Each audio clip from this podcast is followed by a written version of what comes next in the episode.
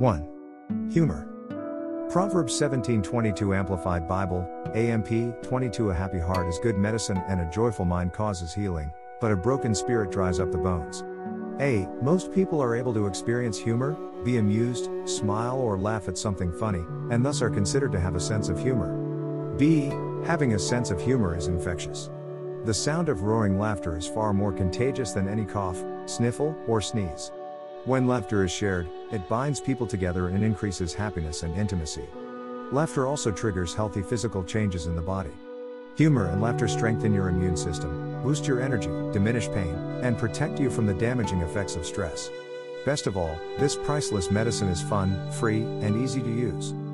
C. Laughter is a powerful antidote to stress, pain, and conflict.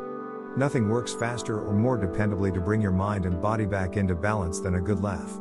Humor lightens your burdens, inspires hopes, connects you to others, and keeps you grounded, focused, and alert. D. With so much power to heal and renew, the ability to laugh easily and frequently is a tremendous resource for surmounting problems, enhancing your relationships, and supporting both physical and emotional health. E. Here we have short humorous stories that may make you laugh to make the day. These stories are collected from unknown authors. F. We seek to amuse, even surprise, but never to offend.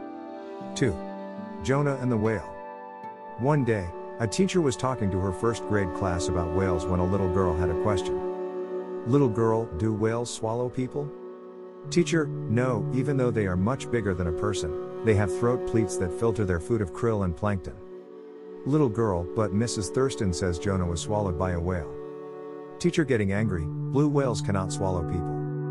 Little girl, well, when I get to heaven, I'll just ask Jonah if he was really swallowed by a whale. Teacher, still red with anger, what if Jonah went to hell? Little girl, well, then you can ask him.